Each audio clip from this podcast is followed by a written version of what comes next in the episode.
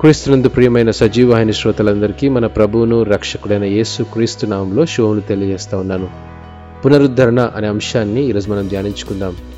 కీర్తన గ్రంథము ఎనభై తొమ్మిదవ అధ్యాయము ఇరవై ఒకటో వచనంలో నా చెయ్యి ఎడతెగక అతనికి తోడయుండును నా బాహుబలము అతన్ని బలపరచును.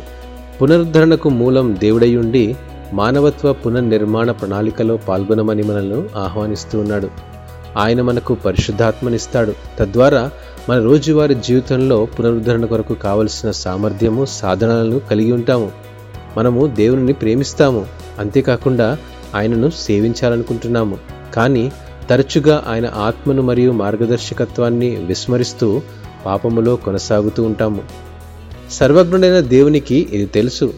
దేవుని ఆత్మపై మన మనసులను నిరంతరం లగ్నం చేయడానికి సహాయపడే సంగతులను ఆయన కల్పిస్తూ ఉంటాడు. ప్రియమైన స్నేహితుడా నీవు ఒంటరివి కావు. నిస్సహాయంగా లేవు. దేవుడు మన మొరలను వింటాడు. సంరక్షిస్తూ ఉంటాడు. ఆయన నీ ప్రార్థనలను వినాలనుకుంటాడు.